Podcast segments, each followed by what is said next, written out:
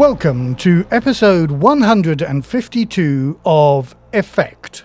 Those that fail to learn from history are doomed to repeat it. My name's Matthew. And I'm Dave. And uh, as usual, we've got an action packed show. And even so, um, we're now fortnightly, and we've said, don't worry, we'll make them shorter. Uh, if anything, this week's episode is going to be a bit longer than usual, but for very, very good reason. So, we are. Um, the main thrust of the show today is a discussion that we have around um, historical hacks for role playing games. How do you make a good role playing game in a historical setting, and what do you need to think about? We have a great special guest on the show for that. Thomas Bolton, a friend of the show and one of our patrons, is going to join us, and he's been working on a um, a Meiji era Japanese hack for Vaesen. So he's got a brilliant perspective.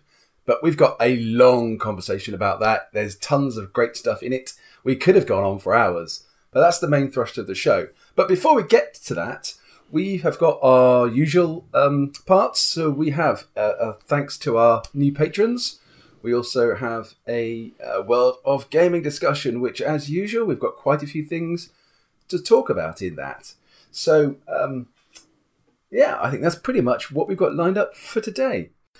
But I think it's re- I think it's really important to thank our patrons because they do listen to the entire duration of our long episodes, and our episodes are often you know an hour or more long, uh, you know, in length.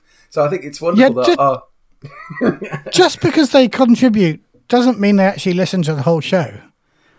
I mean, no. it might well be No, that I- I Peter suspect- Jensen, who is the our latest contributor, is going to listen until we mention his name and then go, right, that's it. I've heard enough now, and turn off. possibly yes. But, But thank, thank, you, Peter Jensen. you. Um, yes, uh, he has not only uh, joined the Patreon, he's also joined the Discord. Uh, so uh, we've had a bit of a chat with him as well. brilliant. But yeah, he's our only patron. So we, we had a massive bonus number of patrons uh, a, a couple of weeks ago. This this is the only one we've had in the last couple of weeks. But frankly, that's a bit bit of a relief. I mean, I was worried I was going to be getting too many patrons. You can never have too many patrons because, say, the patrons No, we've no, got are all very true. brilliant, and we have a wonderful little community there. So, if you are tempted, you can join us um, at the at the at the bottom tier and join our conversations on Discord. And we we've got a thriving little community going now, thanks to thanks to our our, wonderful our wonderful patrons. Actually, they make the community naturally enough.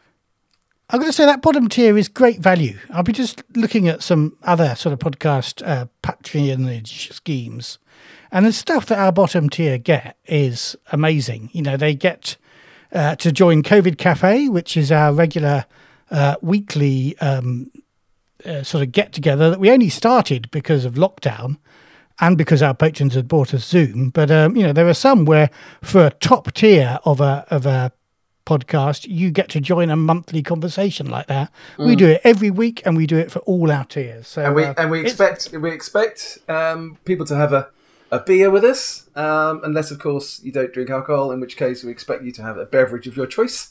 And yeah, it we- may be breakfast time for some of our viewers. that's so true. That is Thomas. we're not join us. encouraging early morning drinking. no, unless unless you want us to encourage you to drink in the early morning, then we'll do that as well because you know we don't have any moral qualms about it. no, exactly. Just, just yes. Anyway, um, on that little bit of self promotion, um, I just wanted to mention a couple of things that uh, that we've we've got going before we get into the world of gaming. It kind of reflects into the world of gaming anyway. Um, I recently put up my first solo um, uh, production on Drive Through RPG on the Free League Workshop with.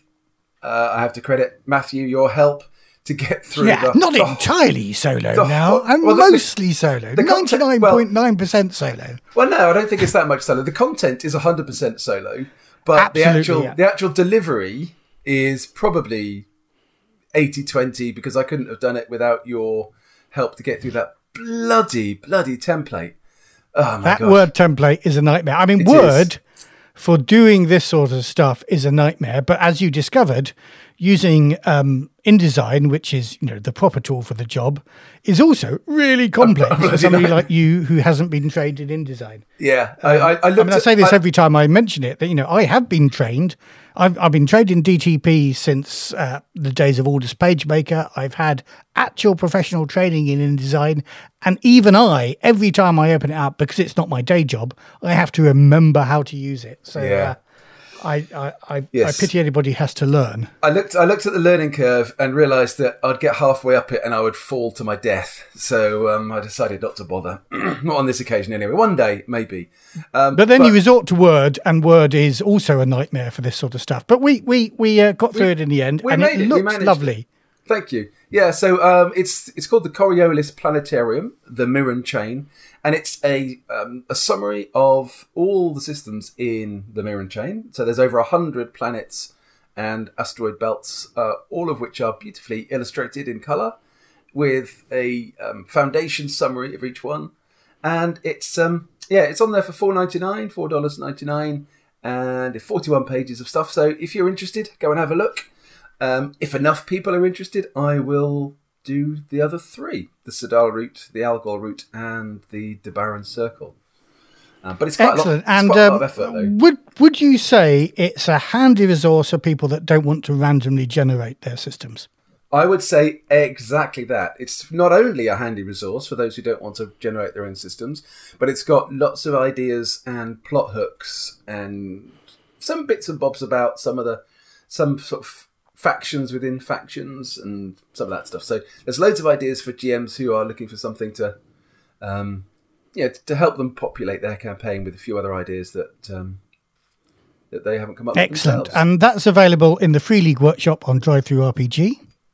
That is, yes, absolutely. Um, it's done really well so far. I've had about 28 sales in this first four or five days, which is brilliant. So you're a little over halfway towards being a copper bestseller. I am. Yes. So what else? What else do we know that's a copper or a silver bestseller, Matthew? Ah, well, I know a couple of other things. So the silver bestsellers, What a segue and that they was! are What a segue! That was just no, yes. Uh, but those silver bestsellers uh, are uh, our Coriolis calendar, which is a big hit with the community, uh, which has been beautifully designed by John Salquist and I. Um, and that's, you know, even though it's a silver bestseller and over a 100 of you already have it, um, and there are plenty more of you out there who who frankly should use it as a wonderful tool for organizing your campaign, particularly if you're working out how long it takes to go through all the systems of the Mirren chain that Dave has uh, just laid out for you. Yes, and indeed. also my starter adventure for Vaesen, uh, uh, summer in December. That's just gone over silver earlier on this week. So uh, thank you to great. everybody that's bought those. and that that summer in December is a is a very very nice, um, sort of almost gentle in tone, but with with some really what's the word I'm looking for? Some bittersweet undertones to it.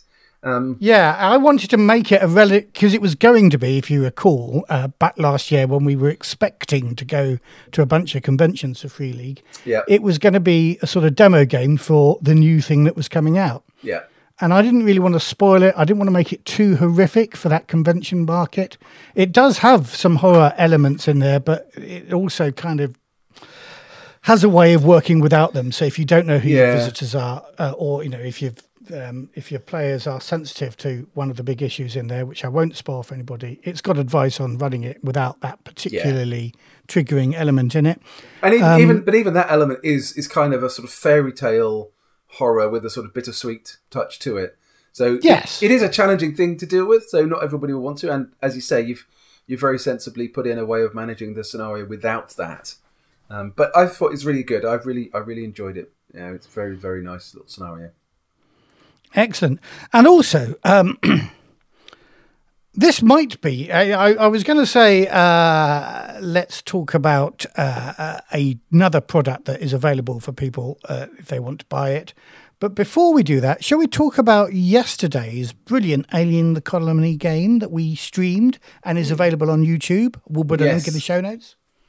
Yes. Um, uh, yeah. So this was the the third session. Um, so episode number two, because session one was, well, the first session was a session zero, and yeah, this this episode introduced the um, the the the commissar office, the the marshal's office for the UPP um, and it also introduced a couple of LaSalle corporates in a investigation to find a missing scientist, and it it, it actually worked out. the The ending is for me as a GM it was just That beautiful. was just perfect. It was really good. Um, no spoilers if you want to go and, and watch the show.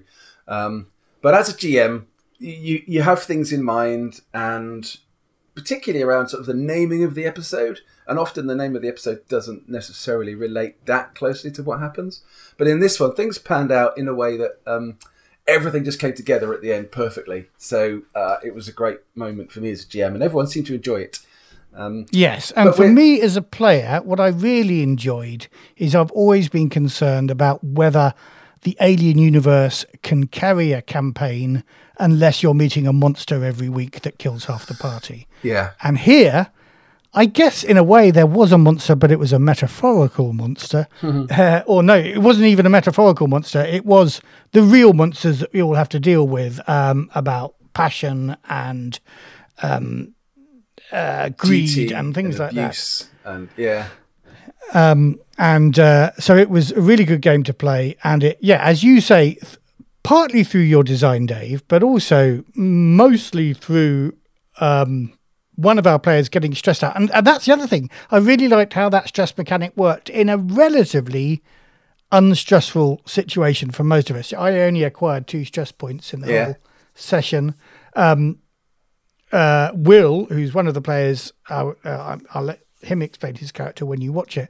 But he, he acquired more stress points, so he was a bit panicky. But then, just the the way the dice fell in that final moment, yeah. you couldn't have planned that. You couldn't have written it in, or you could have written it in, but it would have been very false. But uh, So I think it's in effect, as, as as with a lot of these things, as a GM, you have in mind what might transpire, and particularly with the the, the naming of the the, the episode. The episode's called um, "No Rose Without the Thorn," and the the the way the dice came together with Will's actions just underlined the perfect how perfect that title was for the yeah, um, absolutely. for the episode, and that's what I was. Thinking. So of course, I out, credit the dice with that, but you might credit your GMing skills. I think it's a bit of both. I think what you do as a GM sometimes is, is make your own luck, and you you present something that might result in a perfect moment like that, and that sometimes it it comes off, and, And sometimes, sometimes- it doesn't.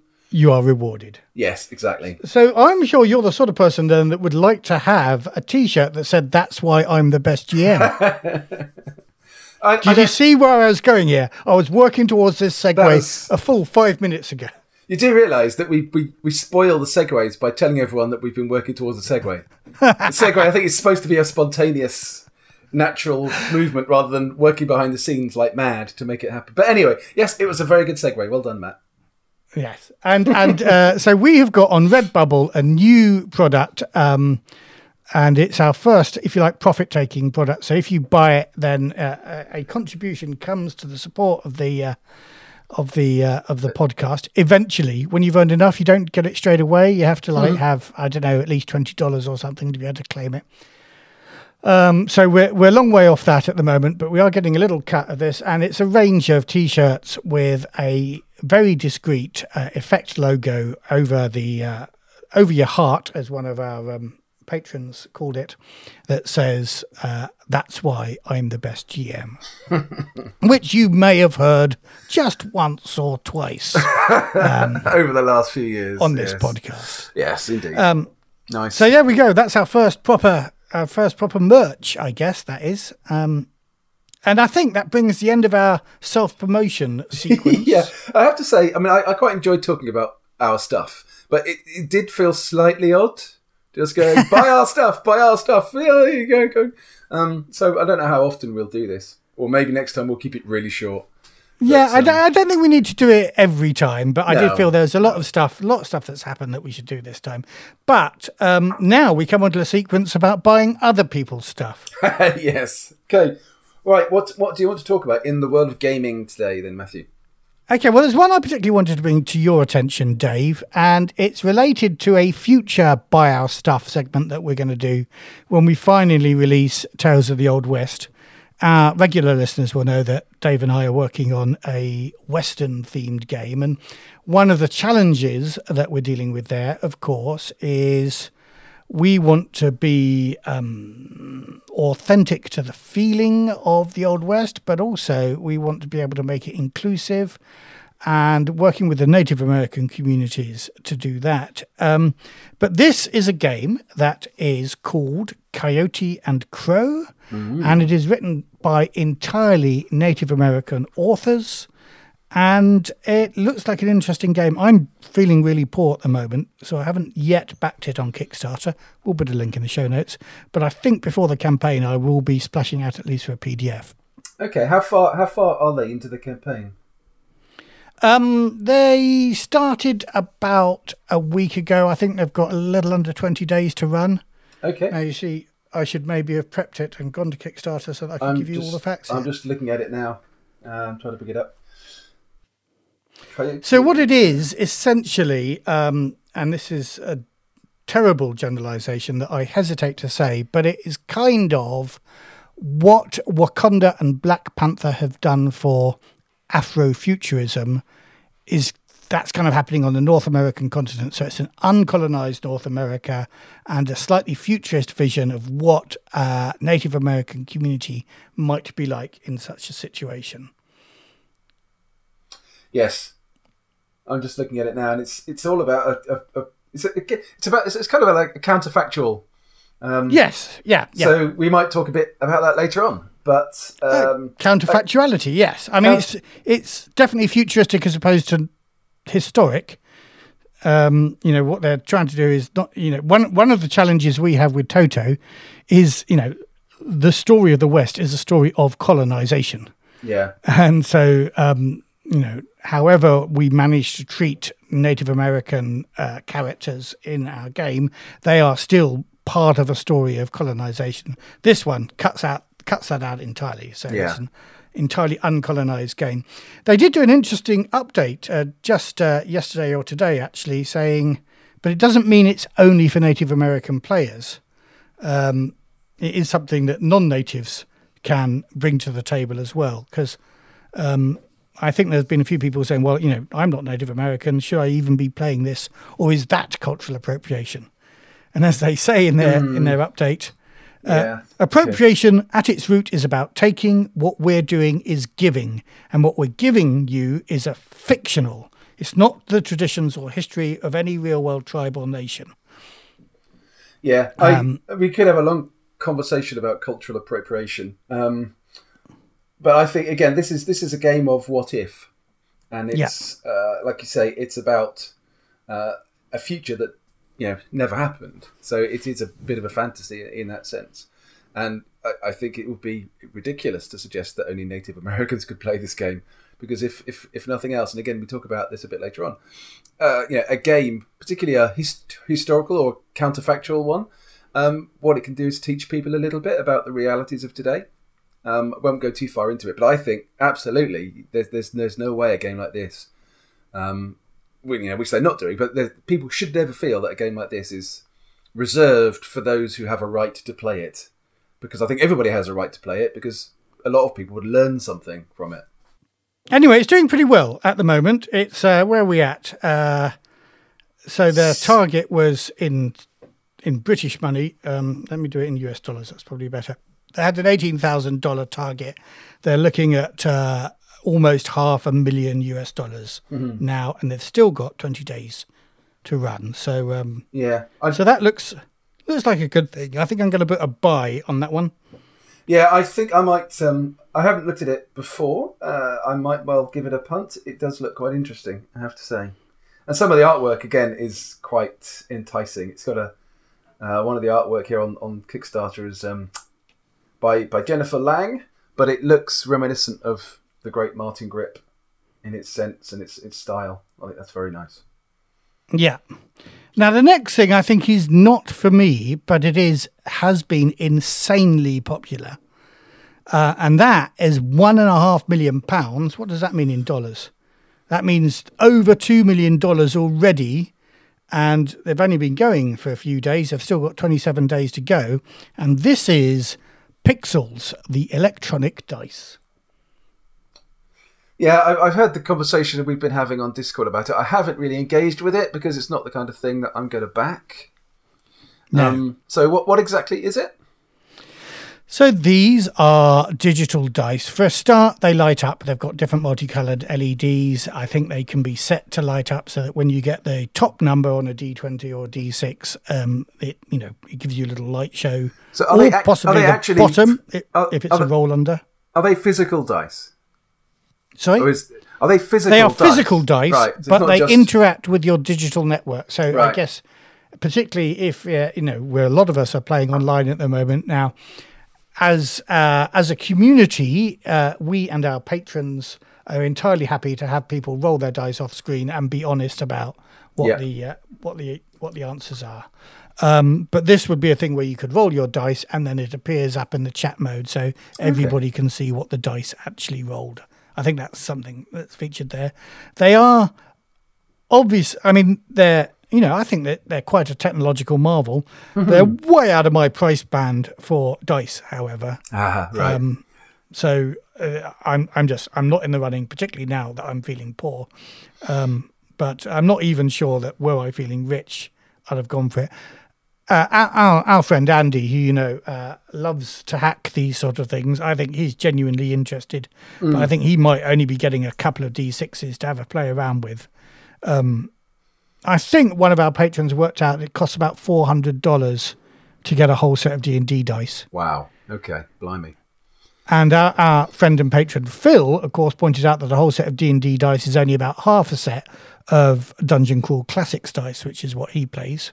So, uh, Yeah. and I don't think you can get any of the uh, DCC uh, shaped dice in this. Right. So I think there's there's, there's something in this about um, possibly making uh, making it easier for those who might have a um, you know a disability or something to, to engage in the game better. So if you're blind, perhaps um, it's a No, way- yeah, absolutely. And I do think you know, but- frankly, but as I get older, But I but I guess I think then the price point needs to be such that doesn't price most people out of the market. Now, okay, it's Yeah. got, it's done very well on the Kickstarter, so obviously people are buying into it.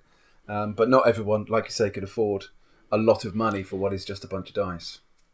No, but I guess the, you know these guys might be um, first. Uh, what do I call it? You know, this, this this is this is an early attempt. Pioneers, Maybe yeah. in in a few years' time, we'll all be playing with digital dice, and Hmm. they'll all be as cheap as chips. Um, because Yeah, I, I- certainly think there's a, there's definitely something about having um, digital dice that allows you online to see everybody's dice rolls um, as you roll them, which I think is, is fine. The, the I don't particularly like rolling dice on things like Roll Twenty and stuff because it takes some of the fun out of having a handful of dice, and there's something about that. I but really resent uh, you know tapping in the code on Yeah. a chat thing for dice. I hate Um, that. But also, I think you know the way we do it works really well in that you know we we trust one another enough that we're not going to cheat in rolling the dice because then that just you know you cheat yourself more than you cheat anybody else. Yeah, So it's um yeah. So well, interesting, and obviously it's doing very well. Um, and you know uh, I don't think I'll be backing it again. I've got a lot of dice, and um, yeah, I- yes. I mean, I'm I'm just stunned about the number of dice Kickstarters there are on Kickstarter. yeah. Uh, obviously, uh, you know, doing doing a dice Kickstarter is uh, uh, almost a guarantee of, of success.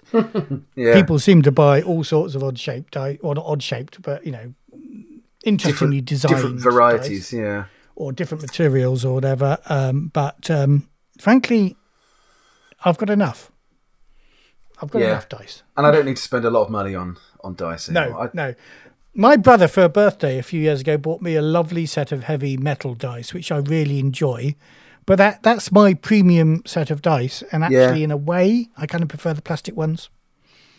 Yeah, it's, it's funny, isn't it? So I, I bought a, a, couple of sets of, of metal dice, some from um, our friend and, and patron um, Neil from Paladin Gaming. Paladin Um, Gaming. We'll put a link in the show notes. Yeah, beautiful dice, really beautiful. But those and the other metal dice I got, um, they just kind of sit as a as, as a display model almost now because I, I kind of I don't find that I use them very much, and I the dice I use now mostly just for every game are my Alien dice actually. Um, but but yeah, I mean they're beautiful dice. I recommend go and have a look at Paladin Gaming and what they've got on there. There's some great stuff, and, and obviously, um, yeah, buy some stuff if you liked it. But uh, it's a really good, really good, really good dice. But I'm not going to be buying any more through Kickstarter right now. I think is the bottom line. Uh, are you going to be buying the Terminator RPG that is currently on Kickstarter? We'll put a link in the show notes. No. Right. Okay. It's by uh, your friend of mine, Andrew Gaska. Yes, I, I, think there's, I think there's a lot to it actually. Um, I was I was sort of slightly joking in saying if I just say no, we can then move on and reduce the length of the episode. But um, so I think that there's there's there's a couple of things here. So for me as a player, I would be quite interested in playing a role playing game that was set during the the Skynet war. I'm playing. Uh, yeah, yeah, you don't want to play the robots really. Playing the humans fighting the robots before ter- the, the Terminator in the chronology, right? Including obviously the time traveling chronology. Um, I think that would be a fun sort of military survival campaign. There's probably quite a lot of games out there you could do that with without needing a whole fresh game. I'm not so interested in playing the actual film Terminator or Terminator 2 because I think it's quite it's quite limited. It's quite narrow mm-hmm. in in it in its scope. And we were talking about this on the Discord. Um, well, how is this different from Alien? Doesn't doesn't Alien suffer from exactly the same thing? And I think we were we were well certainly my view is there's probably a wider world or wider um, sort of canon to Alien than uh, than Terminator, and also Terminator is so tightly bound by the Connor family, by John and Sarah Connor, mm. who are critical elements of the narrative, whereas actually Ripley in Alien, which would be the the, the comparison, isn't critical to the narrative at all. And so I think I think there's a difference um, in approach there. I, I looked at it. I'm I'm not so keen on the artwork in it. It's it's it's beautifully done. I think the artwork is lovely, but, but I think you and I have not, been spoiled by Martin Grip. It's not my style. Yeah, it's it's yeah. it's a bit like um, I love some of the artwork in Star Trek Adventures, but again, it's not it's not my style. I think some of that they're not pictures that I would put up on my wall, whereas some of the stuff from Martin Grip and Gustav Eklund and, and their ilk would be. Yeah. Um, so it doesn't draw me in in that way either. It doesn't visually draw me in. Um, yeah, so I, so I think there's there are it'll definitely draw comparisons with Alien. Naturally enough, seeing Drew is is working on it. Um, the setting stuff will obviously be very deep and very thoroughly thought through and well written. Um, with Drew working on it, there'll be lots of stuff to get your teeth into um, from that side.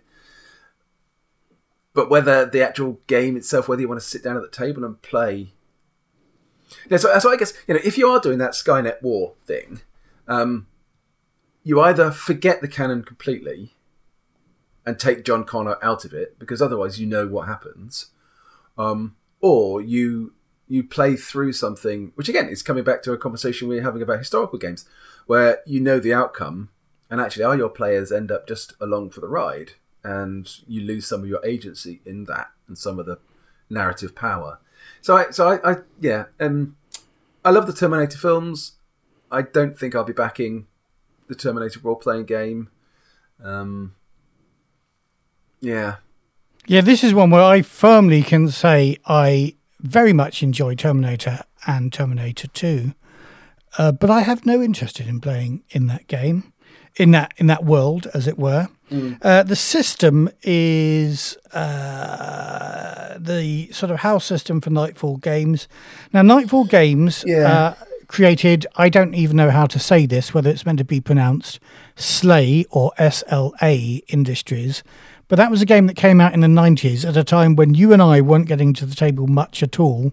And I remember seeing it in as Deviant Games, uh, but never once um, maybe flicked it flicked through the pages once, never never grokked what the game was about no. or what the system was like.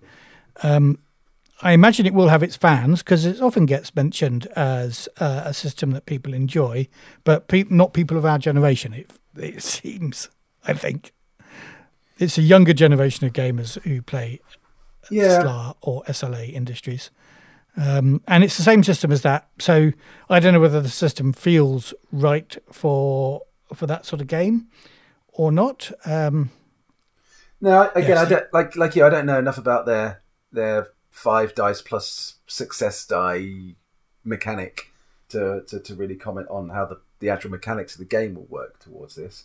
Maybe you should try and get um, you know, a starter set for SLA or something, and then give it a go just to get a feel for it. But Yes. um, or maybe see if any of our patrons are old SLA hands and uh, Yeah. can give us a demo. Uh, anyway, they've uh, they've got 409 backers at the moment. They only launched yesterday, so it's not bad.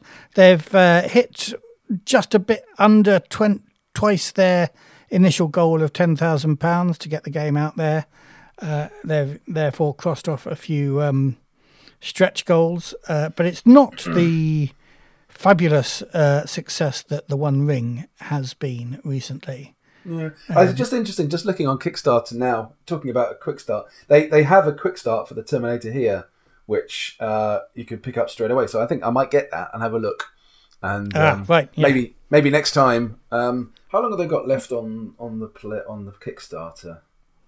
Well, they've got 20, odd 24 days, days to go. Great. So um, I'll, I'm going to download that and have a look at it, and then maybe we'll talk about Terminator again Talk about it again in our next program. When- when Excellent got- idea, Dave. They've still got Give 10 it a, days. a fairer shake of the whip than rather Absolutely. Yeah. um, 'Cause, I mean, I untested chat.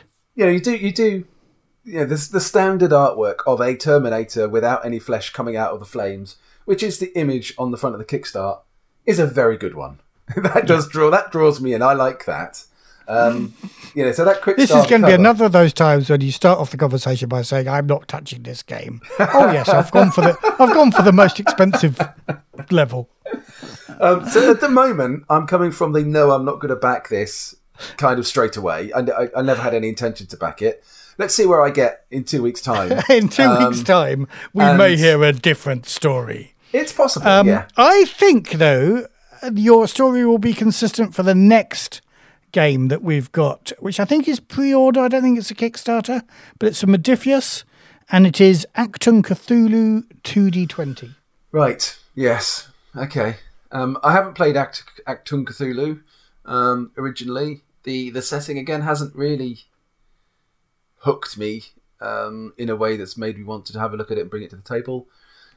I've I've commented on two D twenty um, a lot. I you know I I, I, I uh, the, basic system is fine. I'm still I still think there are weaknesses with um, the momentum threat what dynamic the way it works in the same way that I think there are weaknesses with the darkness point dynamic in in Coriolis. Uh, although a good GM can make it work really well, um, uh, and so you know a bad GM or a GM who doesn't quite get it can make it work really badly. I think so. So, so I think there's there's there's that in there. Um, there's nothing there that makes me go, "Ooh, I must look at it now," because just because they're adapting it to a 2D20 system, which is a system that I have enjoyed playing, um, but uh, it's not one that kind of get grips me to the core, as it were. Yeah, I, I very much enjoy playing Star Wars when you've run Star Wars, or indeed when Star other, Trek, yeah. uh, uh, pre pre lockdown uh, gamers that I gamed with ran Star Wars, uh, Star Trek, not Wars. Star Trek. Um, But yes, it doesn't grab me. Now, I think Achtung Cthulhu, uh, we should give uh, the setting praise because all of Modiphius came out of their original Achtung Cthulhu Kickstarter, I am led to believe. You know, Hmm. Okay, they, yeah. they, they were uh, not a company, or maybe they were a company, but they were a very, very small company when they when they kickstarted Achtung Cthulhu for the first time. Initially using Savage Worlds and or uh, the Cthulhu it? Pop Cthulhu dice set, which I think they'd licensed rule set. Right. So you had it in those two flavors. I then I think they then produced a Fate version as well. So in a way, they're bringing Achtung Cthulhu home, and they are going yeah. home to the place where it all started. So I think it will have a lot of fans. I think it will do quite well. Um, but I think you and I are saying it's not for us.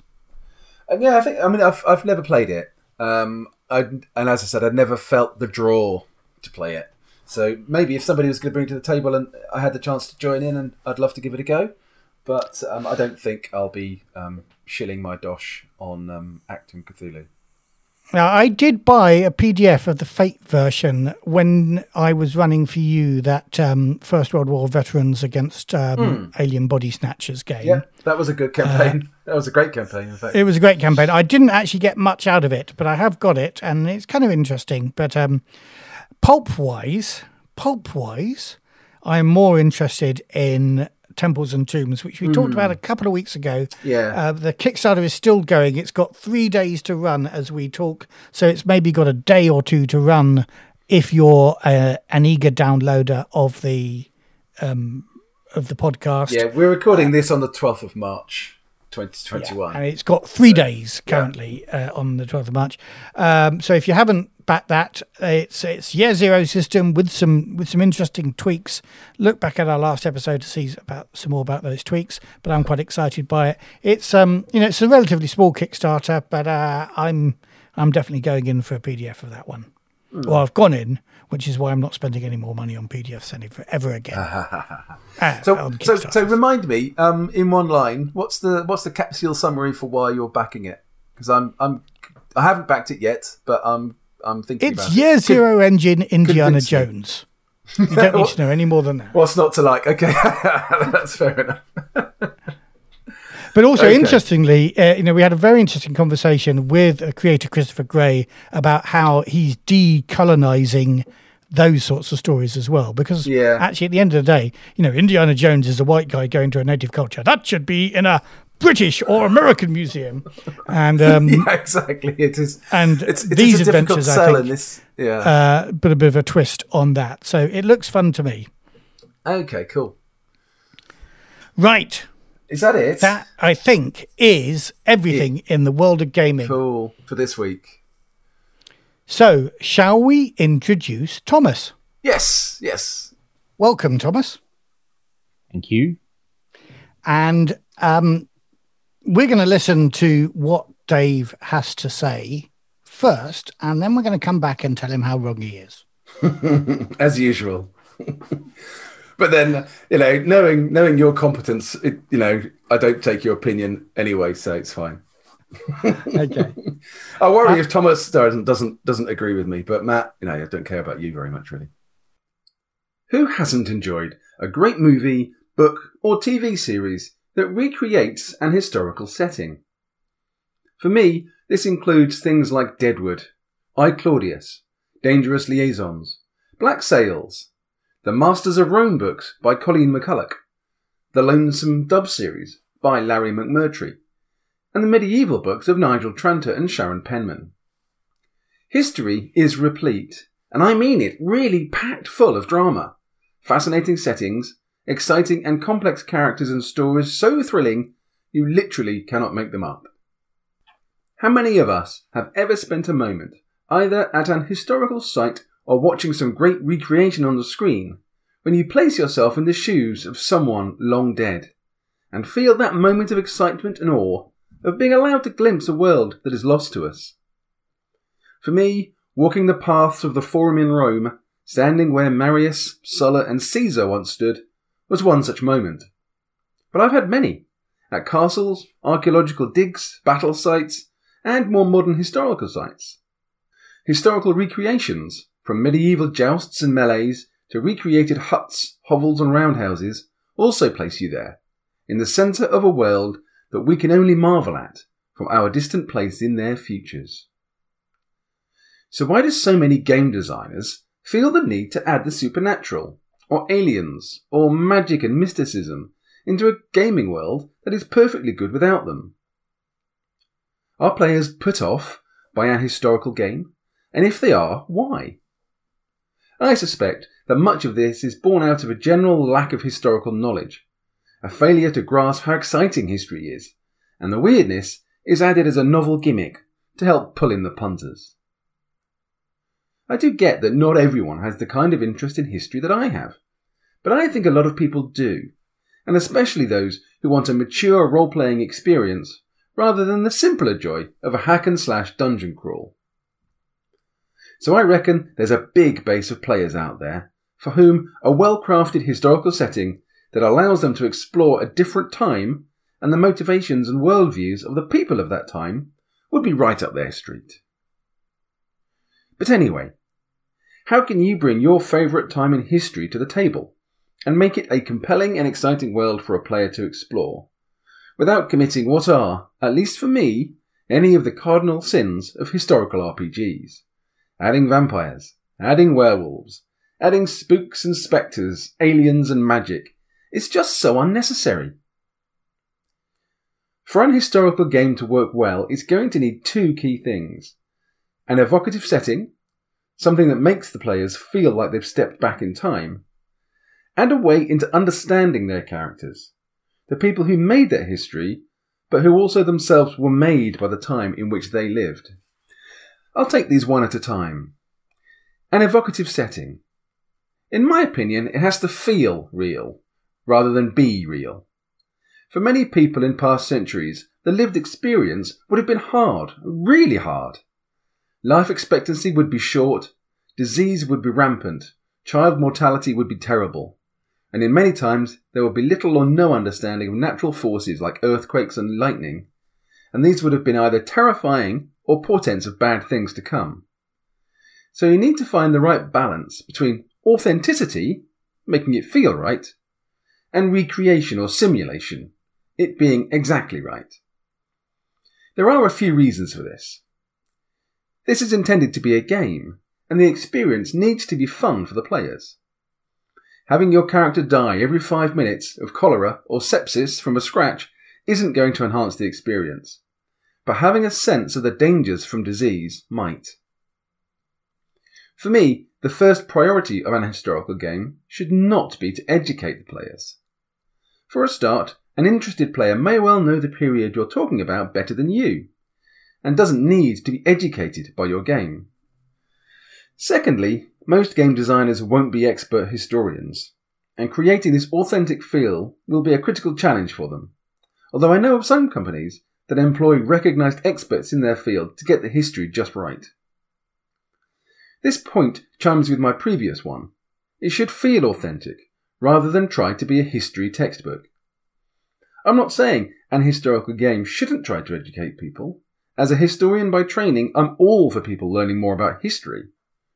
But perhaps a game is better seen as a gateway drug to pique the interest of those coming to it to go and do more of their own research. My third comment here is that if you set yourself and your game up as an historical authority, then you are leaving yourself open to critique of your historical credentials and this may take energy and attention away from the fun of the game itself. Admittedly, most role players would understand and cope with any minor inaccuracies, but there are some games that are notable for having a fan base for whom this might be an issue. Now to my second point, about getting into the minds of the people who populated that time in history. I think this is really important for an historical game to be successful. Each era and place had its own context, its own history, its own community and religious backdrop. And a game needs to offer that context in a way that the players can make sense of. If these historical contexts can also be woven into the mechanics of the game itself, then even better. That will ensure the players feel the context every time they roll the dice. I'm thinking along the lines of the influence of the gods in an ancient Greek, ancient Rome, or Viking game, for example but in a way that reflects the people's belief system and how it might affect the way they behave or feel, rather than actually calling on the gods to basically give you some magic. What other challenges are there to bringing a great historical game to life? Well, there are a few, but I'll concentrate on four. First, easing your GM and her players into the era in question. History in big handfuls is complex and covers long periods. What I mean by this is you may want to play a Roman RPG, for example, but Rome lasted from 750 BC to 400 AD, and the experience and context varies wildly throughout that thousand years. Even a game around a shorter period of history will cover a wide range of dates, settings, and developments. On the one hand, this can be a good thing. It offers lots of variation within a historical theme for a GM, and think of all the other era supplements you can push out once the game is a bestseller. But on the other hand, it means the game needs to advise a GM about how and when to start their campaign, or at least offer options for managing this. Allied to this is the idea of historical reenactment. Now, players are going to want to live through or play through parts of history, or particular things that happened. And this raises an interesting question. Does setting a game or a scenario within a well known historical event, say D Day, for example, potentially damage the player experience? In that D Day example, does it take away from player agency, or at least the illusion of that, if we know that the outcome of the end of D Day plus one is an Allied victory, in the sense that they had established the beachhead in Normandy? In this case, it might just feel like the players are along for the ride, and their success or failure matters little to the overall story. I really like the idea that the player's actions will have some bearing on the overall progress of the campaign. So, in fact, the players are making new history in their game from the point the game starts. It's a tougher ask for a GM, but not an impossible one. Third, some players will approach a history game with many preconceptions and stereotypes in mind. They might even actively want to play the pulpy Hollywood version of any given period. An historical game might want to account for this. There will be certain things that are so associated with the period in question, rightly or wrongly, you know, Romans and orgies, Mayans and human sacrifice, or gangsters and Tommy guns and so on, that you might want to include them, or include the option to have them for the GM, even if they're not strictly accurate. Back to my authenticity versus reality discussion earlier. And fourth, and more seriously, history was often dark, and the way humans behaved towards one another was frequently unpleasant, to say the least. But history is history. People did behave in ways which are morally reprehensible by modern standards, if not the moral standards of the day. Slavery, racism, genocide, human sacrifice, the position and treatment of women in society. All these and more besides happened, uh, and are still happening, but that's another whole discussion. How should we handle these issues? This is what I think, but I accept that others may take a different view. We cannot hide it. Whitewashing the bad bits out of history is simply wrong. This is one place where the educational element of an historical game is essential. We must be respectful of the history, of the lived experience of those who suffered in their lifetimes, and offer an objective perspective, avoiding lazy and cruel stereotypes at all costs. We ought to avoid moral relativism, by which I mean we shouldn't acquit those who perpetrated bad things on the basis that they were products of their time and only behaving as their culture expected. But we do our best to place ourselves in that time and context, as only then do we get a better understanding of the full historical picture. But we are trying to make a game here. It is supposed to be fun. I think that by having an understanding of the context, by avoiding bad stereotypes, and with careful game design, we can square all these circles.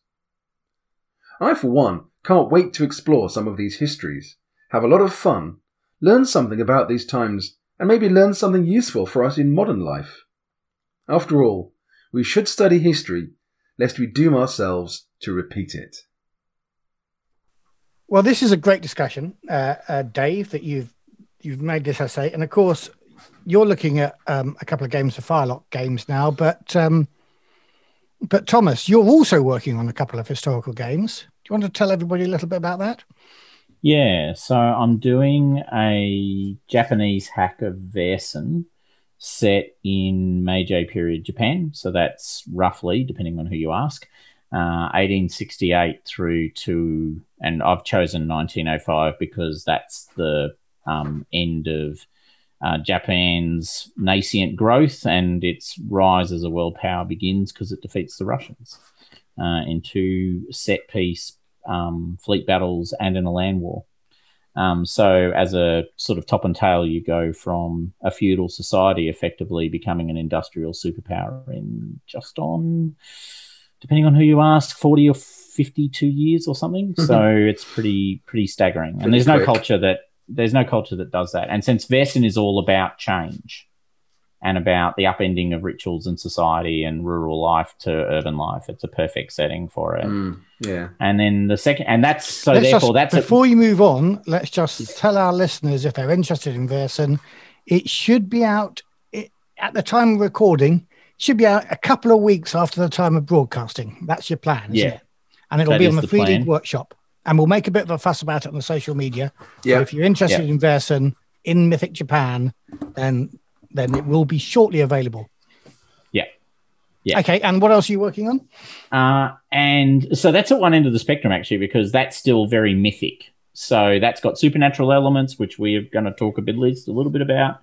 Um, so it's about taking elements of history and then applying them to a more mythic setting. Um, and then I'm doing a game set in the Crusader states in the sort of late 1200s. So give or take 1283 through to 1288 um, depending on once again where I finally draw that line. Uh, and that is going to have no magical elements, uh, no mystic elements, nothing. It's raw, uh, brutal history from the period.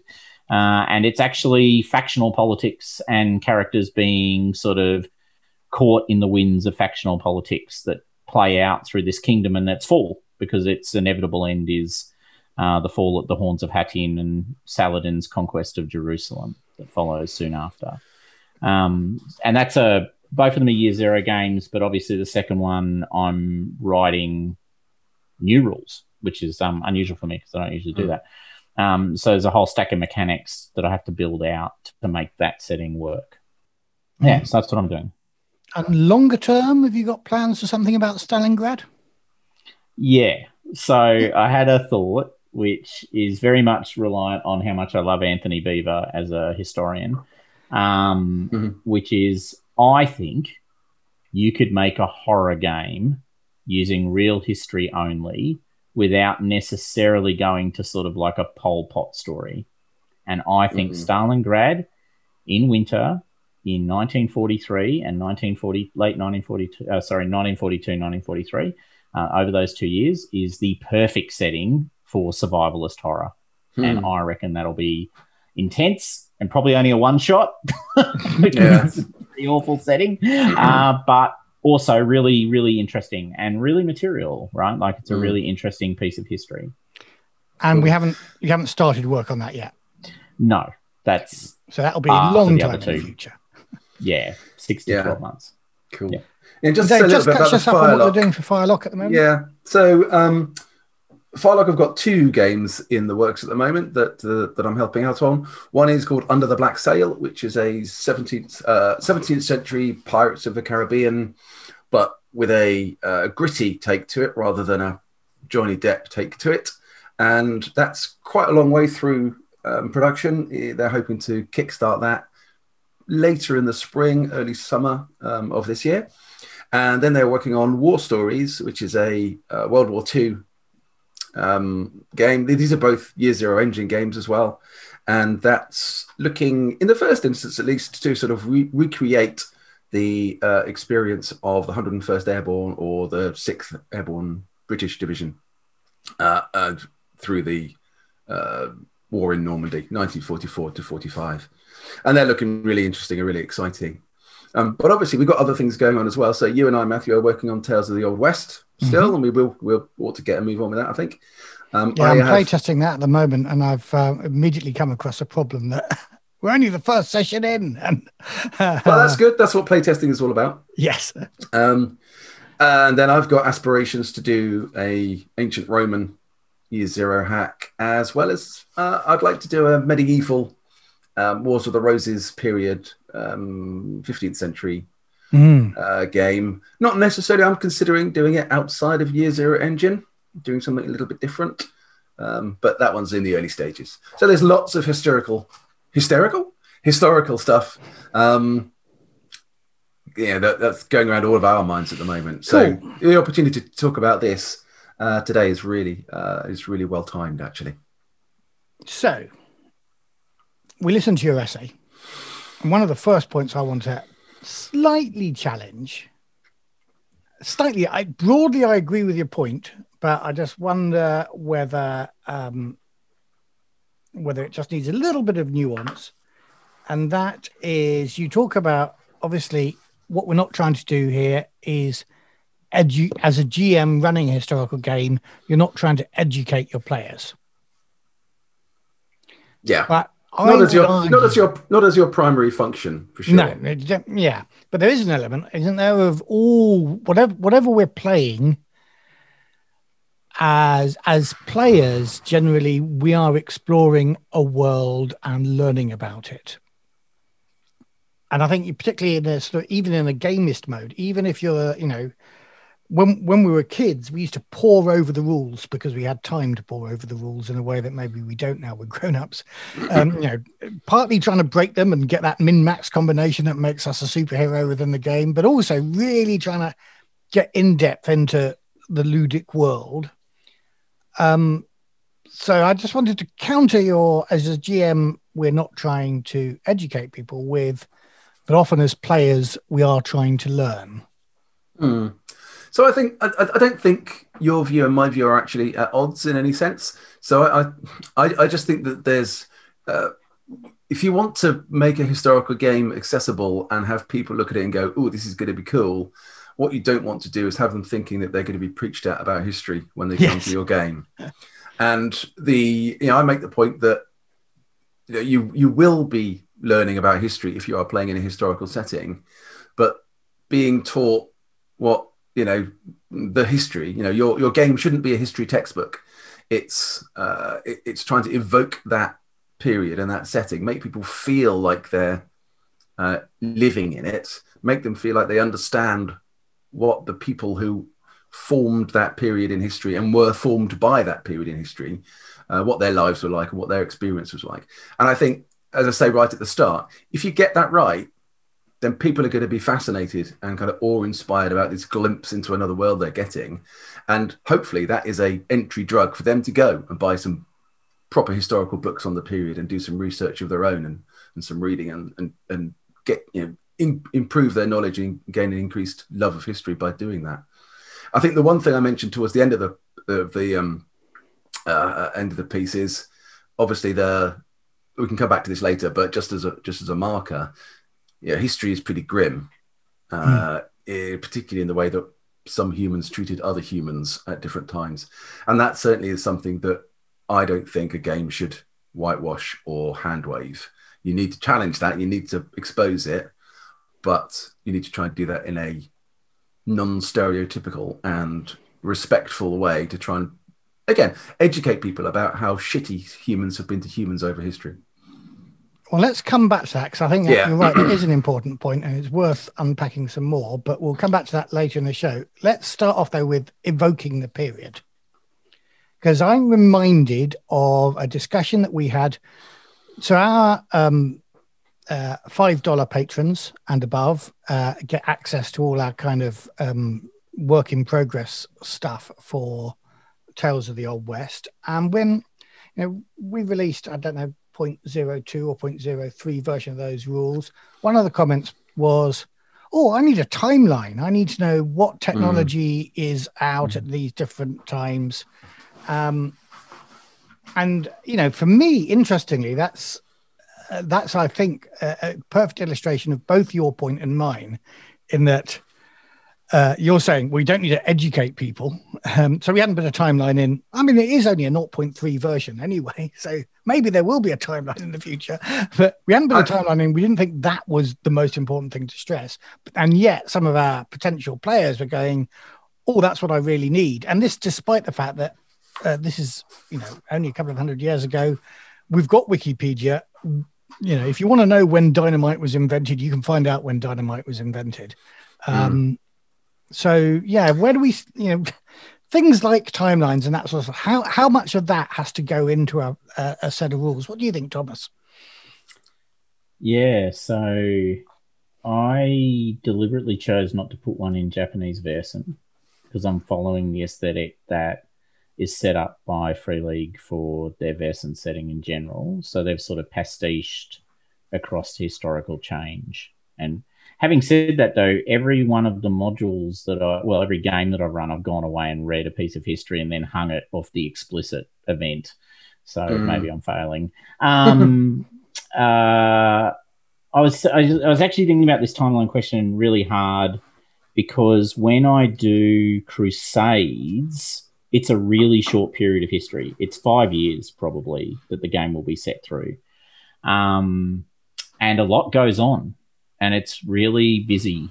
Um, and I'm and we're gonna. I think we will once again a marker for the future. We're going to have a conversation about you know alternate histories and how do you manage that. Um, mm.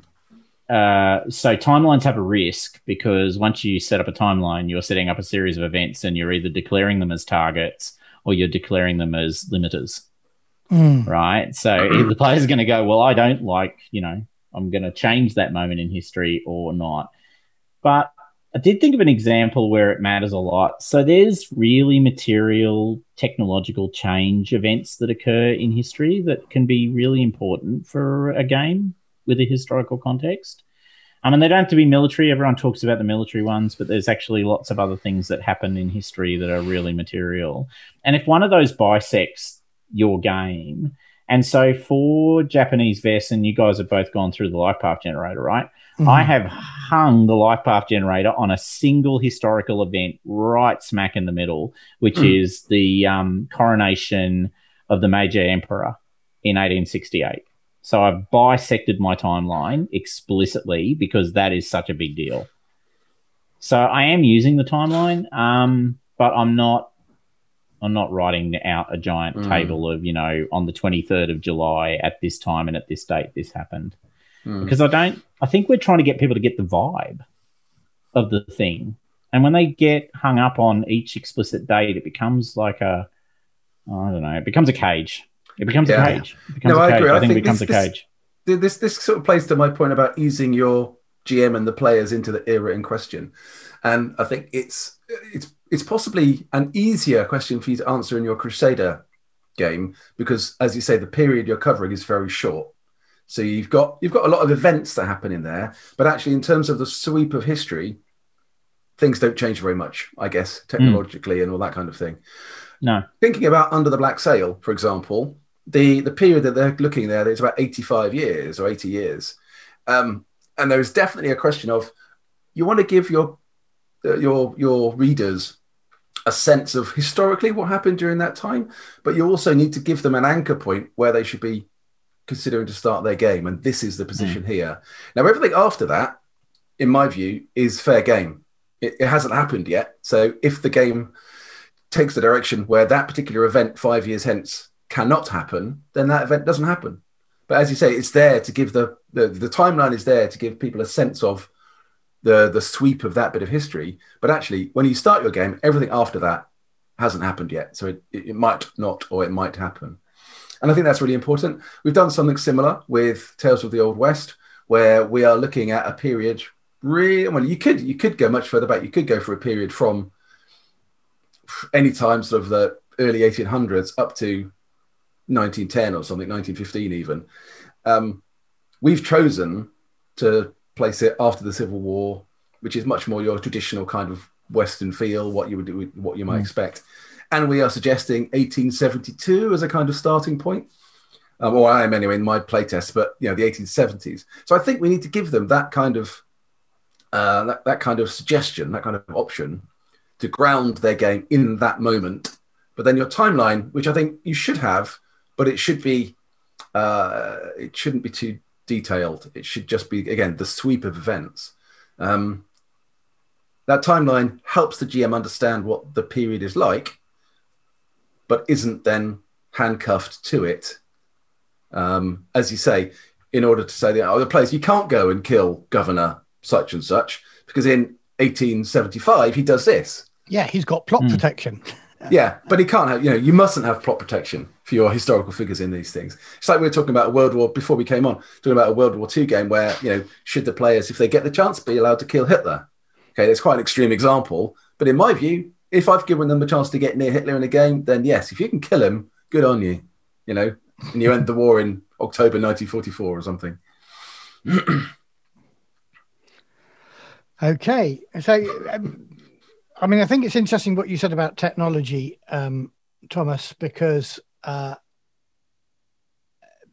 I think a lot of Vaesen, although Vaesen is very fluid about what part of the 19th century it's in, a lot of it is about technology and industrialization. And so, mm. in my adventure, for example, it's kind of about the coming of the railways and the changing of a seed corn economy into a dairy economy, which is a thing that happens all over. As soon as you've got railways and refrigerated milk transport, you know, loads of places do that.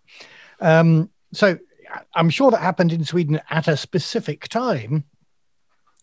You can kind of, because of the, as you say, the mythic nature of Vaesen, you can kind of hand wave what year it's actually in and when that's happening. But some of those changes in technology, or as you say in in Mythic Japan, uh, that whole thing about us growing up in a feudal society and then making our way in a post-feudal um, industrial society is is a fascinating part of character creation at least. We haven't played it. We're playing it for the first time tomorrow morning at the time of recording but uh, i i got really excited by that in character creation um, particularly because it's turned you know a lot of our lives upside down. Um, I was pretty much scum in the feudal society, and now I'm a policeman, which makes me feel pretty very good. important. a pretty scummy policeman, I was into you are, but you are scum, Matthew. It's okay. I, I, just like to reassure you, you are scum. It's all right. right. Don't need to worry um, there, mate. So I think there are some things there. I, I don't know whether I'd like to see uh, timelines necessarily in the you know in the 300 pages of a book or something as much as I'd like to see adventures based on particular incidents that then, you know, yeah. Oh yeah, so it is 1872. This is the world now, or a little bit later. It is um, 1905. Suddenly, you've not got a revolver, you've got a Colt 1911 or something like that. Yeah. Um, uh, the, tech, you know, the, the, the, the, the, the adventure gives you enough clues about what the nature the nature of the game is. Yeah, so so looking at the Crusader game, right? Because I was thinking about this a lot over the last few days because I'm almost finished. You know, I'm almost finished the Japanese version game. I've only got three weeks of editing ahead of me. But anyway, um, one of the things that struck me is I do, however, want to maintain the integrity of some really key big events because they're incredibly important perforation points, for want of better language, in the narrative of the game because they change what the characters are doing. Like they will fundamentally change the characters' actions and direction. Like they have big meta impacts on the campaign, and the players should respond to those. Mm. And so, so I do want to hang on to those, right? Like I really do want to hang on to those. And when Dave does you know, 1944 D Day invasion, the Battle of the Bulge is going to be an incredibly important historical event, which happens. Mm. The players cannot stop the Battle of the Bulge. It is going to happen and it is material. Um, so I think that's important, right? And that's why I was picking on technology because without giving too much away, um, exactly as per your commentary on sea on grain to dairy, the whole game that we're running tomorrow in Japanese Vaesen is all about the spread of railways. It is actually mm. historically all about the spread of railways. And then I've overlaid a mythic element on top of that, which is actually based on a historical truth as well. So it's a mythic explanation of a historical fact. Um, mm. So yeah, it's it's you know railways went around and people started to join up to railways, and that changed everything. That changed so, everything's lives. So I think on your points there, Thomas, the I, I think there probably are events that are so sweeping in a historical timeline that the players have no influence over them anyway, and they they just mm. have to react to them because that that yes. was that was what was what's going to happen, and that's fine. So they they should stay in. Um, on your example of the Battle of the Bulge, because again, I've I've had this thought with under the um, with war stories. Um, yeah. Yes, the Battle of the Bulge will happen, but it's quite possible in the game that the Allies would lose the Battle of the Bulge in that moment. they would lose Bastogne.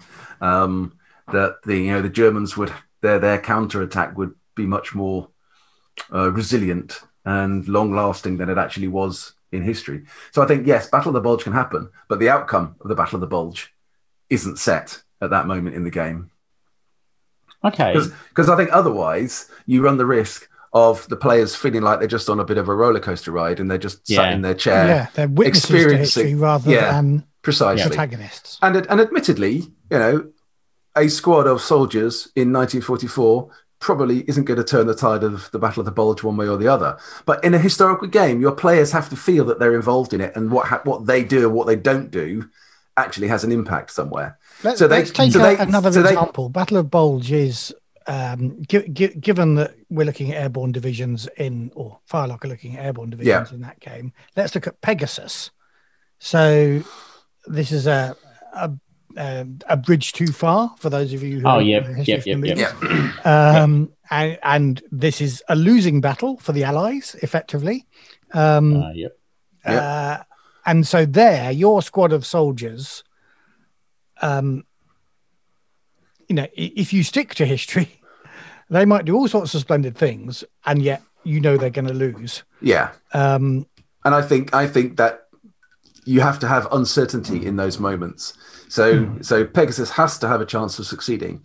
You might, you know, if I was going to run that as a as a game, you might send your players, you know, to take the take the bridge that was too far, or maybe take the the next bridge. But when they take that one, they've then, you know, they learn that the bridge too far is is is uh, you know struggling, and they go to help it, and then you have your final battle.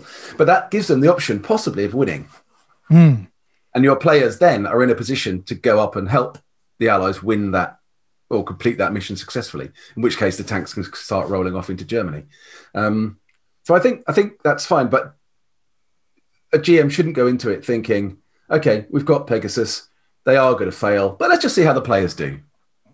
Yeah. because then if the players get that and understand that it's like well why am i going to risk my life my character's life for this bridge when i know that we're not going to succeed The thing to do is to avoid the POW camps and let's run away Yeah. from this exactly. Let's hide. Let's let's make it look like we've done what we've been told to do, but actually, let's not get shot. Hmm.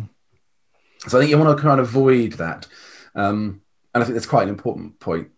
You know, because on the Battle of the Bulge thing, I think maybe there's even a thing that you might not have succeeded on D-Day. So if you want to play from the D-Day landings and you've jumped into the the Cotentin Peninsula, that battle might go badly and mm-hmm. actually you might get pushed back. So the war might be very different. You might then Market Garden might then become the only way for the Allies to win, and so the war in Holland becomes much more important in your campaign because the Germans have repulsed you from the beaches of Normandy. And I like that. I like you know I've, we talked earlier about sort of counterfactual history, and I used to read quite a lot. I haven't read much of it so recently, but these games can be your chance to sort of write some counterfactual history and see how it goes and see what happens. Um, and I think, for me anyway, I like I like the idea of the Allies possibly not succeeding, you know, on the invasion of Normandy. And then what happens? Where does the war go after that? Okay, so counterfactual history. Broadly, as a group of three of us, we are for it, or uh, I just want to make sure that none of us say, no, some of these things have got to happen. And when I say none of us, I'm looking at you, Thomas, because I think I Yeah. agree with Dave. Yeah. So, okay, I'm about to. I'm about to be controversial. Uh, I don't agree. Okay, get There him off. go. Go, go on, sort off, Thomas. Go on. You're, you're only It was invited if always- you agree with it- us. That's right. There's always there's always a possibility. Um, like I've been, I, I found it really fascinating, right? And and look, we're all variously well read in history, so you know you run into. I mean, we're talking at the end of the day, you get into quite philosophical thoughts in your own head about you know the the ability of a single individual to influence the historical outcome versus Yeah. you know macroeconomic facts, blah blah blah blah blah, and that becomes a big deal. I I was thinking about this for the for the once again for the Crusade game much more than the Vaesen game, and I guess for me, the Horns of Hattin are going to happen, and they're going to happen because the guys in charge are numpties, and mm-hmm. you will not be the guys in charge. Yeah. And actually, historically, a whole stack of people turn up at the last council before the Horns of Hattin and persuade the king not to fight at the Horns of Hattin. Like there's a big council, they all get in and they say, We're not going to do it. this is the dumbest thing on the planet. See all the water? It's on the wrong side of that army. Let's not go and pick this fight, right? It's going to end badly. They outnumber Yeah. us about mm, five to eight to one, and they've got all the Mhm. water. There's no way that ends well. Then they all wander off. Two guys come back who happen to be, you know, Renard of Châtillon and the head of the Order of the Temple, um, and persuade the king at midnight to do the battle. That's how it happens, right? Yeah. No, that's that's historically, you know, what happens. So, and I've got it. I want to run a game that's all about the characters fighting the inevitable because we don't know what happened underneath that umbrella. We don't know what they did or what wasn't done. There's a lot of stories to tell there that are really important and interesting. And I think if you took away the horns of Hattin, you're actually taking away kind of the fundamental frame of the game. Because if if the Crusaders win the horns of Hattin, first of all, it's actually a bit irrelevant because you know they're out they're still outnumbered ten to eight to one, and they're still incompetently led, and it's all going to end in tears no matter what happens. Um, but actually, that's the crux of the game. The crux of the game isn't winning the horns of Hattin. The crux of the game is surviving and making it to Acre and being one of those groups of knights who continue to fight for another hundred years in the Crusades. Mm. Uh, and and there's nothing and and so in my head that's the game that's what i want the game to be the game is about not winning but surviving because surviving is winning in that setting Mm. so, So, yeah, I guess the, the the one thing that I've sort of been thinking about, particularly on the war stories thing, is because again, you could say that very much about a campaign set in World War II, and you're you're an Oh, infantryman, or um, you know, so Yep. surviving is the is the win. Um, but then, actually, does that you know, is there a risk? And if there is, how do you mitigate it? That the players then feel like they're just kind of along for the ride, Mhm. and and their characters can't influence anything other than their own survival chances. Well, here's an what- interesting and then what? Let, sorry, mate. Let me just finish. And then what? Um, what does that? How does that make the players play? Does that then make the players become, you know, more cautious, more you know, less likely to follow orders? Or less, I mean, that might be a fun thing to play, absolutely. But I guess there is, in my mind, there is a, a risk that it might just feel like they're they're along for the ride, and that Mm. might lo- might lose a little bit of of the player enjoyment of the game. I guess that's my concern. Hearing Yeah, about no, your two games, though, Thomas is doing a game about losing, and you're doing a game about the Allies, and therefore winning. So, um, Yeah, that's a fair point, actually. Yeah. so you know, actually, to be This- counterfactual, the players have got to roll a whole bunch of no sixes, and and actually to. In, in the long run of the campaign, lose the campaign, uh, which might be an interesting thing. Uh, whereas actually, you know, they are going to kind of draw, you know, they may take Pegasus where we failed to take Pegasus. There may be some slight changes, but overall, you're running a campaign about victory.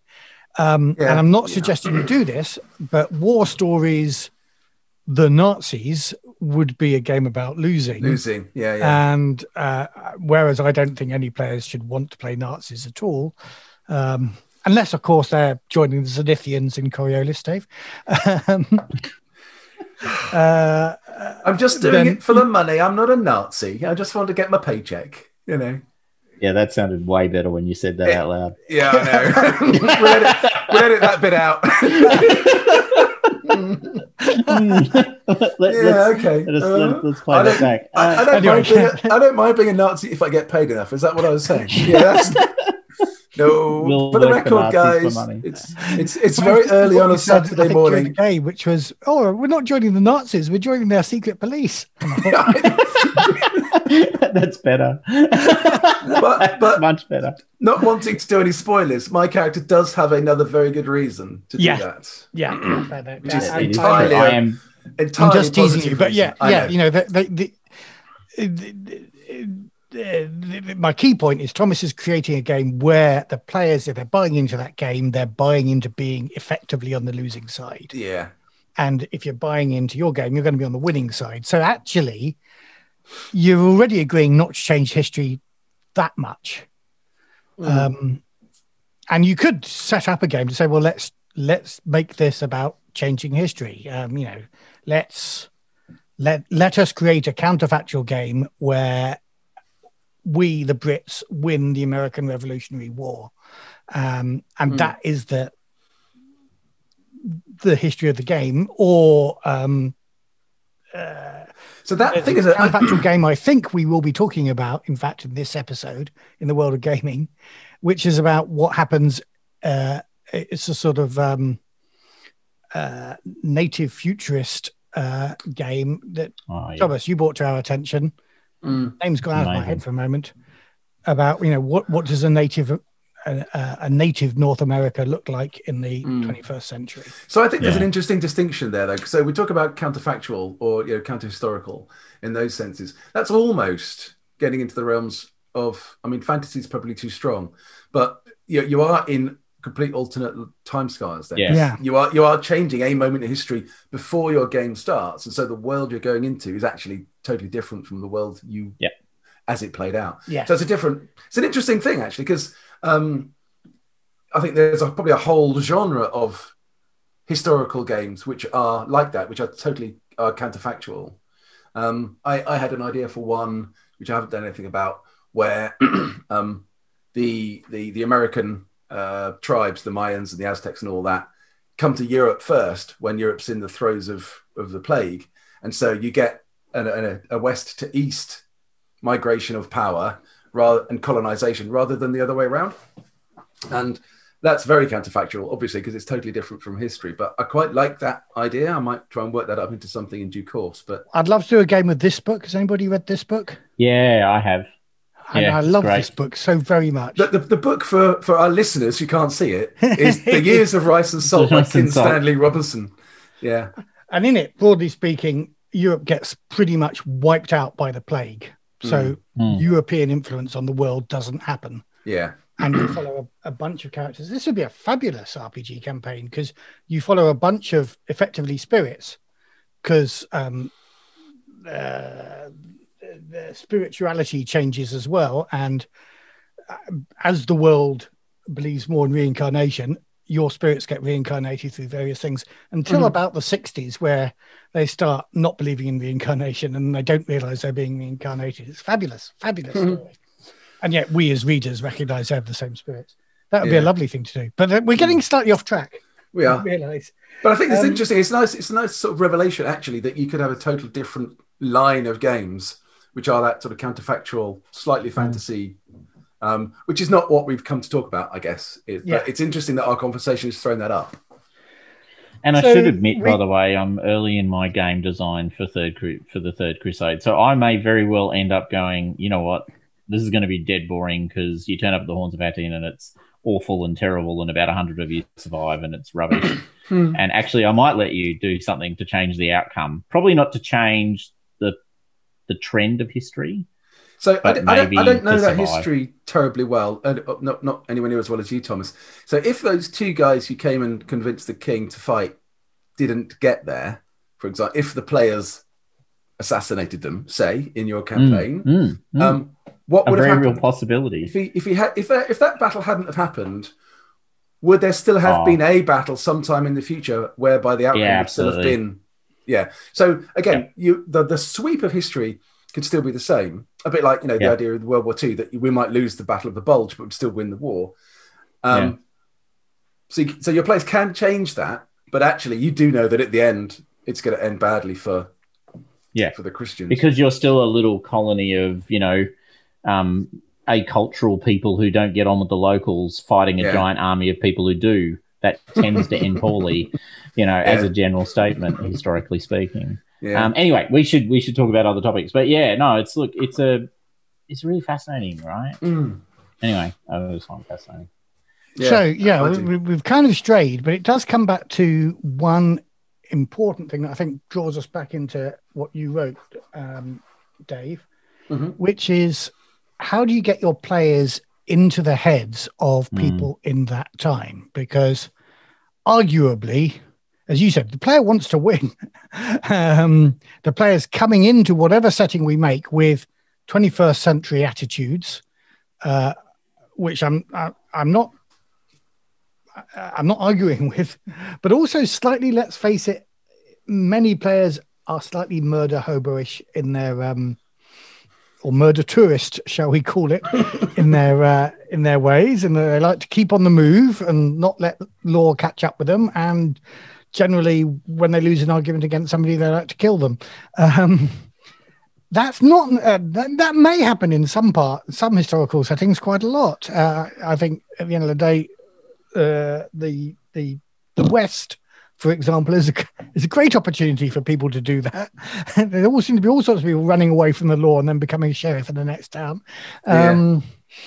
But um, but yeah, how how do you put people in into the mind of an ancient Roman or a crusader and give them uh, without controlling their mind, give them a sort of authentic sensibility?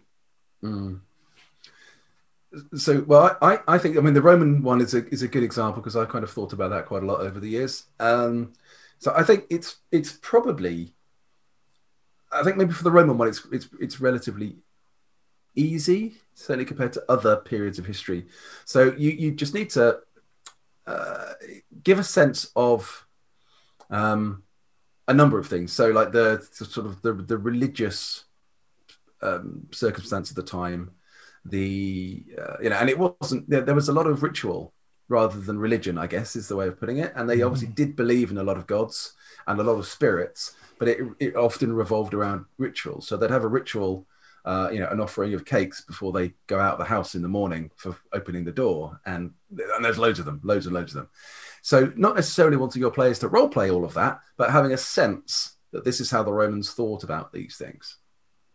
Um, other things is, you know, what was the Roman outlook? So I, I say in the piece that, I mean, ancient Rome covers over a thousand years of history, so it's very different. The the game that I eventually will do will be set in the last days of the Roman Republic, so about 100 BC ish, give or take.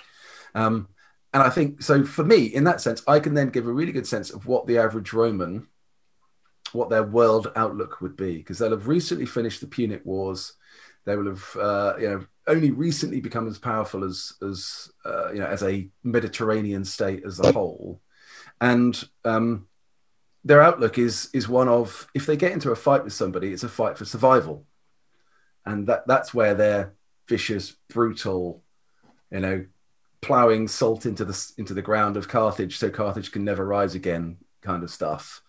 Um, so you've got that, you know, Romans see the world as hostile and something to control and, and bring into the Roman sphere, um, rather than you know a negotiation kind of sense as the as the Carthaginians had. You know, their wars had always been, you know, you fight to a point that you get an advantage and then you make a good deal to stop the war.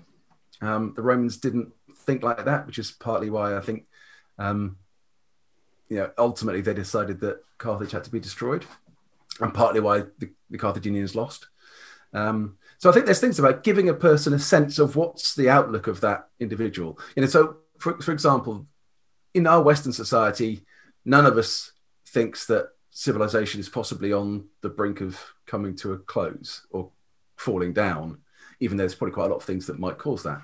In a Roman world, I think they were very conscious that they were um, vulnerable to outside forces. You know, in about 300 uh, BC, their Rome was sacked by the Goths, and that was a very clear moment in Roman history and in Roman minds that they never wanted that to happen again, and so they became, you know, every threat was an existential threat to the Romans' existence. Um, so I want, I think you'd want to get those kind of things across. Um, and can you that... help that with mechanics? So what I'm immediately thinking of, and it's not it's not history, it's Coriolis, but uh, the way that you as players uh, immediately fell into going into chapel, um, which uh, I always compare with Pendragon, but I think it's kind of true. In Pendragon, we're meant to be early Christians. I don't think I've once, in role playing terms, visited a church or prayed no. to God. I mean, that that's my fault, maybe as a crappy role player. But because the mechanics encourage it, you guys are always looking around for a chapel. Oh, here we are in a new town, about to meet a new person, need Where's to pray to the merchant. Where's yeah, the nearest chapel? Yeah. Um, So I think there's that, a couple. that element of that ritual, and then you know Yeah. Puts you in the mindset of the characters who played Coriolis. So I, I think that I think there's two things I'll say to that briefly. I know I've been hogging the last few minutes. Um, one, you could almost certainly do something around the ritual, daily little ritual thing that you could put into the mechanic somehow. The other thing is the influence of the the, the, the gods more effectively. Now they, you know, the Romans didn't worship gods in the way that we would recognize it. Um, they, they were you could get their favor. You would you make sacrifices and offerings. They were often used politically, certainly by the, the senatorial classes, who would basically interpret the will of the gods in the way that suited them. Um, so there's very much a, a belief in them, but also there wasn't a fear of them in that way that you know a Christian might fear, you know, God uh, in in modern sense. Uh, so I think there's things that you can do that if you think you've got the favor of a particular god, you'll behave and act in a way, you'll feel in a way that will give you a mechanical bonus. If you think that you're cursed of a god, you will feel and act and behave in a way that gives you a negative that's relevant to what you think that god is doing against you. Um, and then you can do stuff to propitiate that. You can you can you can um, you can please them by making offerings and doing things that that god will like. And then you feel better about it because you think I've, I've sacrificed to mars and now I, I, I can fight again. You know I'm, I'm i don't need to fear that when i go into battle i've got mars behind me trying to trip me up. So hmm. actually i'll fight better. So it's got nothing to do what the god does for you. It's all about how your character perceives what's going on and how you then are less confident or more confident or whatever. So I think those are two things, certainly for the Roman game, that I've thought about um, that you could do in mechanics. But I guess more generally, um, as I say in the piece, if you can get that kind of feeling into the mechanic in some sense, then you are constantly reminding your players of that feeling of the context every time they roll a dice or every time they're doing something in the game. Yeah, that reminds me a little bit of Aquelarre, which is uh, not historical, but more rooted in history. Um, fantasy RPG from Spain, and it's about um, medieval Spanish. It's got a medieval Spanish setting. And So there's one of the things there about magic, in that if you believe in magic, you can do, you can do magic, but also magic affects you more. And if you're a good Christian who doesn't believe in magic, you can't do magic, but also you're not so affected by magic. Yeah. Um, It becomes So- much more psychological of the individual's mindset Yeah, rather than touches actual on that. magic. Yeah. uh, Thomas, though, um, uh, Dave mentioned uh, he doesn't have the fear of God in in in ancient Rome, but I guess in the Crusades you've got a pretty fearsome God there. yeah, and I look. You've got to be really careful with religion in the Crusades. Like, I mean, that's probably the most obvious comment to make known to mankind. I'll but- write that down. Does, it, Yeah, does this bring in us on case. to our stereotypes question? I guess. Yeah, Yeah, we're, exactly we're going to right, come into yeah. that. I think this might be a good Um, segue, but finish yeah. what you were saying. so, first. so I came up with the idea of a mechanic called fervor, which is going to be the push mechanic for the Crusade game. Sounds because good. when you read the histories, it's just true that people who really believed did superhuman things, Mhm. insanely superhuman things. But they were also completely rubbish at talking to other people and committed terrible atrocities. So I wanted to build a mechanic that kind of respected that reality. So this is a mechanic that lets you. It's a little bit like Aliens, actually. If you, if the Mm. vibe of the thing is sort of like Panic in Aliens, right?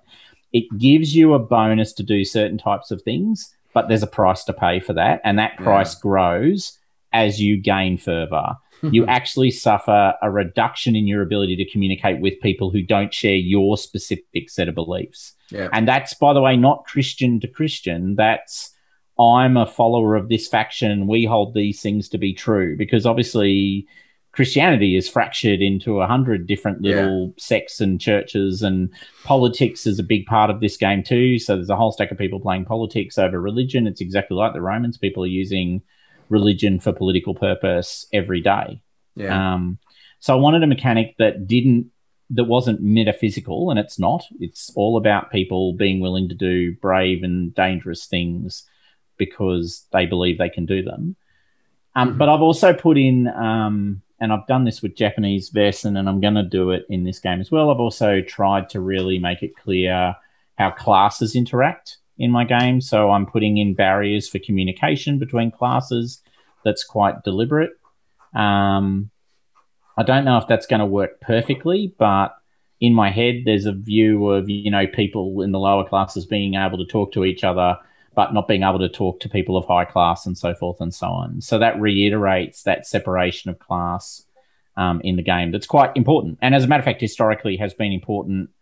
You could argue even today, but certainly until the middle of this last century, there, uh, you know, class mattered even in the you know 1940s. It's certainly in Australia. We don't talk about class a lot in Australia, but it's true we had one. Um, we had a class Mhm. system. Um, so yeah, so that's what I've done. And I guess the other thing, which isn't quite so mechanical, but probably reflects a bit on what Dave was saying before, um, I've also written. I, I mean, the thing I struggle with in a lot of historical games is how do you allow people to play female characters to be brutal? Yeah. Um, it is hard, right? So you've got your historical purists who will tell you women had no rights and did nothing, and you know, so therefore female characters are either not allowed to play or must only play the roles women were agreed culturally could play in the period. So, and I think this is a really dangerous area for historical games. Actually, I think this is the most Yeah. complex and dangerous area of historical games, which touches on the sort of you know people did bad things to bad to completely decent human beings all through Yeah. history. So I've written for Japanese Vaesen a whole bit on feminists who were ahead of the curve in Japan and said if you want to play a female feminist character in a period of history where everyone's kind of shutting down female rights, because it's important to note Meiji period, and there's obviously going to be debates about this, but Meiji period treated women less well than Tokugawa shogunate. They actually lost rights in the Mm. transition to Meiji. yeah. Um, so I've written a whole piece on that and said, go for broke. Here's a bunch of historical figures who were radicals, who were leading the charge. You play the woman, and you play that woman if you want to play that woman, and you be a samurai and you wander around with a sword, or you be a radical leader of a political party and just go Yeah. bugger it. That's what I'm going to play. And medieval history is full of women who led, you know, protection against sieges, insisted on going on crusade. Most famously, Catherine of um, is it Aragon? No, not Aragon. No. Um, Southern France. Southern France. Aquitaine. Aquitaine. yeah. Um, she goes on the crusade with Hmm. her husband, who she then divorces and marries Henry II, leading to War of the Roses. Nice segue, Mhm. if I do say so myself. um, uh, Yeah. So yeah, so you know there are people. So I- I, think I you've have got to a- space for that. What I feel is a very easy solution to that particular question, which is um, our players are playing extraordinary people in this world. Yeah. And therefore, whatever they want to play is going to be extraordinary. I'm not going to make them conform. I remember Mm, um, in, years ago, years ago, um, uh, one of us, you weren't around at the time. I think you'd gone to university, Dave, to study history. um, and uh, Mark Speakman uh, was Mm, yeah. running Bushido for us. And Bushido was one of Oh, those yeah. rule sets that says, okay, if you want to play a woman in Bushido, well, you can't do anything. Live with it. Uh, and at that time, I was uh, wanting to play a woman. And I was thinking, bollocks, this is a bit crap. It wasn't as bad as that, but actually, it, yeah, it was pretty bad. You know, if you wanted to play somebody exciting, um, and I do think, yeah, our games are extraordinary. I think the rules of society should never really apply to our players in that Mm. regard. It's a tough one depending on the on the period. So I've thought a bit about this in like in the Roman period, where Hmm. you know women were, you know, as as in many things they were they were they were lesser than men or considered to be less lesser than men. There were no women senators. Um, women didn't go to war. They didn't join the army. Um, you know, they were left at home. But Roman history is replete of powerful, influential women who did a lot of, you know, led a lot of stuff and caused a lot of things to happen. So there is, you know, uh, I, I guess there's a question about like historical purity, as you were saying, Thomas. Um, Mm. you know, the very last thing I think, you know, anybody, any of us wants to do is exclude somebody from playing a character that they want to play, be that male or female. Yeah. And um, you might just say, as Matt says, yes, these are extraordinary people. And if you want to play a woman gladiator, then fine, you're just going to do that. Um, the other thing in mind was wh- whether there's a, and this might be a bad thing.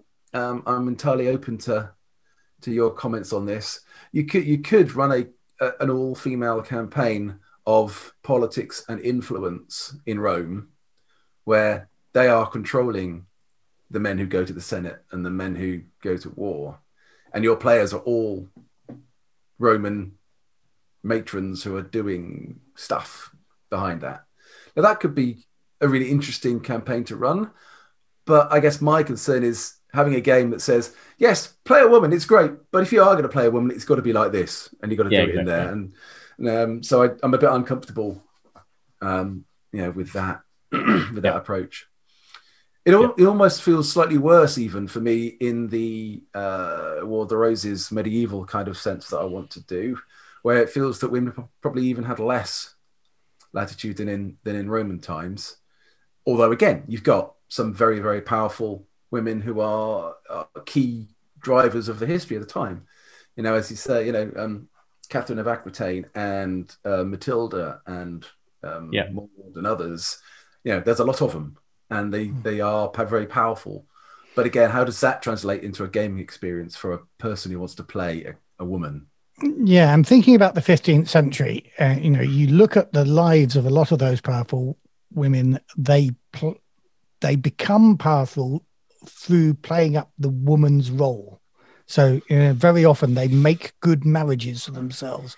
They Mm. may also Yeah. be, you know, um, you know, a lot of them are brilliant um, uh, accountants, for example, and so build big build businesses, but they do it through the figurehead of their husband, who's or their often son pretty crap at business, but a man. Yeah. and so um, you know that can be again a bit difficult to you know if you want to play the protagonist and yet always back behind you know uh, a- an ineffectual man who you've Yeah. only married because of the access he gives you into society so that's a real challenge and it does it, it does bring us on i guess to what we should make the last topic of this discussion because i feel we could go on all day We could, I think, yeah.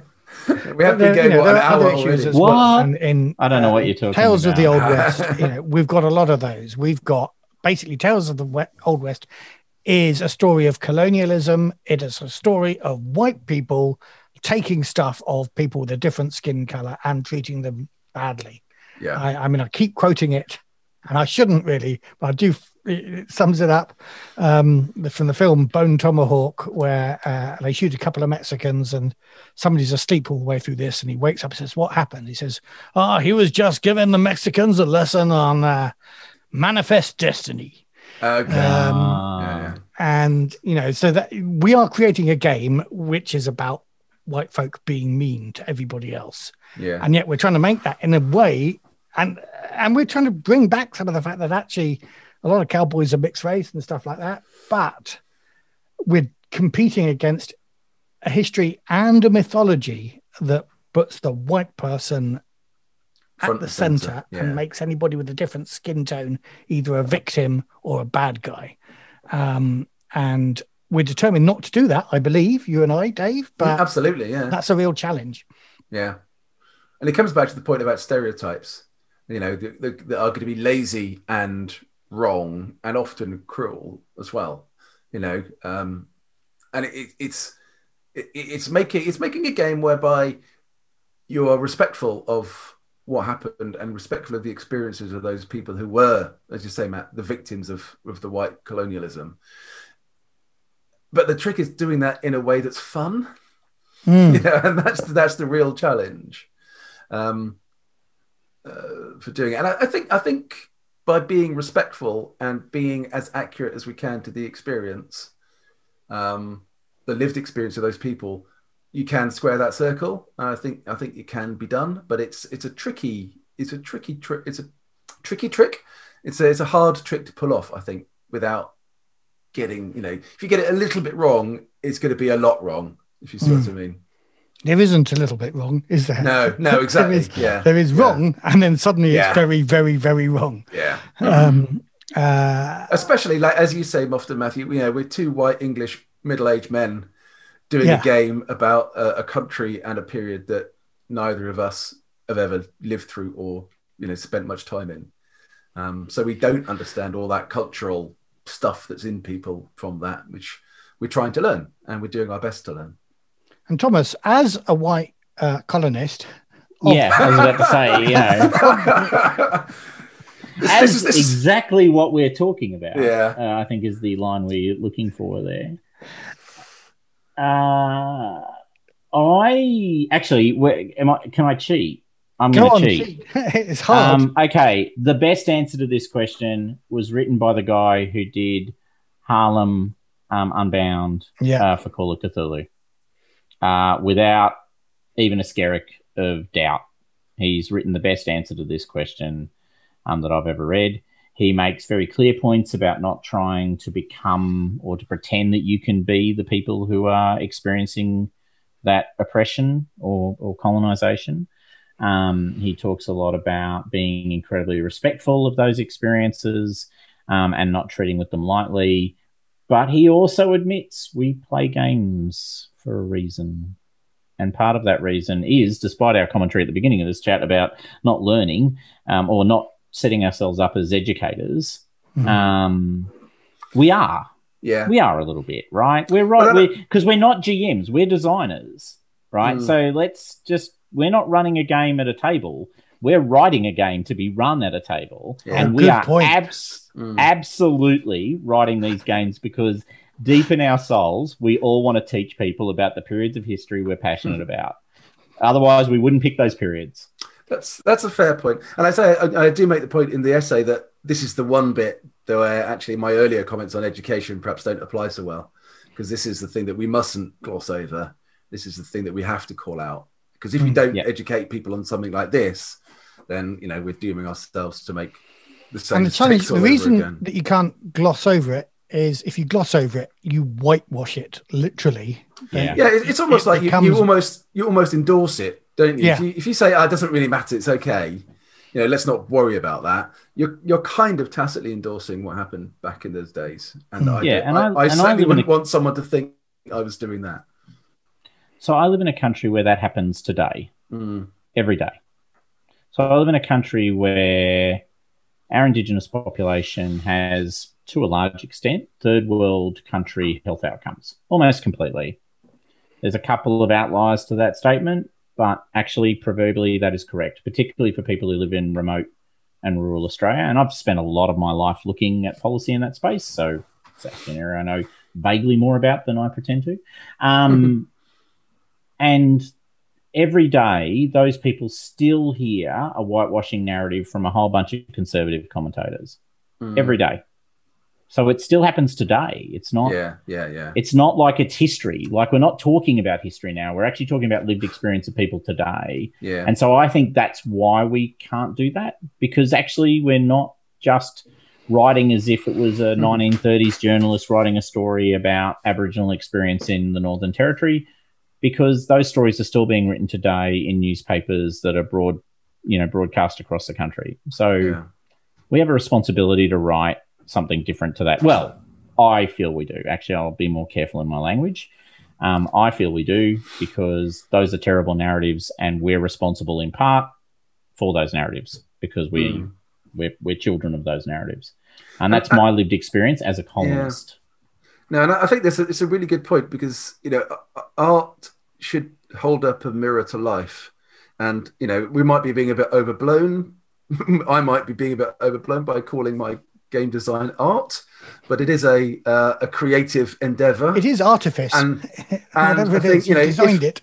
if if we can through exposing the you know the the iniquities of the past help somebody maybe recognize those iniquities in the present and maybe do something about them or change their view around them then that's got to be a good thing isn't it so i think Yeah. thomas you're right there is a responsibility here um, and i think you know that responsibility is more than just doing the right thing by the horrors of the past it's about exposing the current horrors of the present at the same time.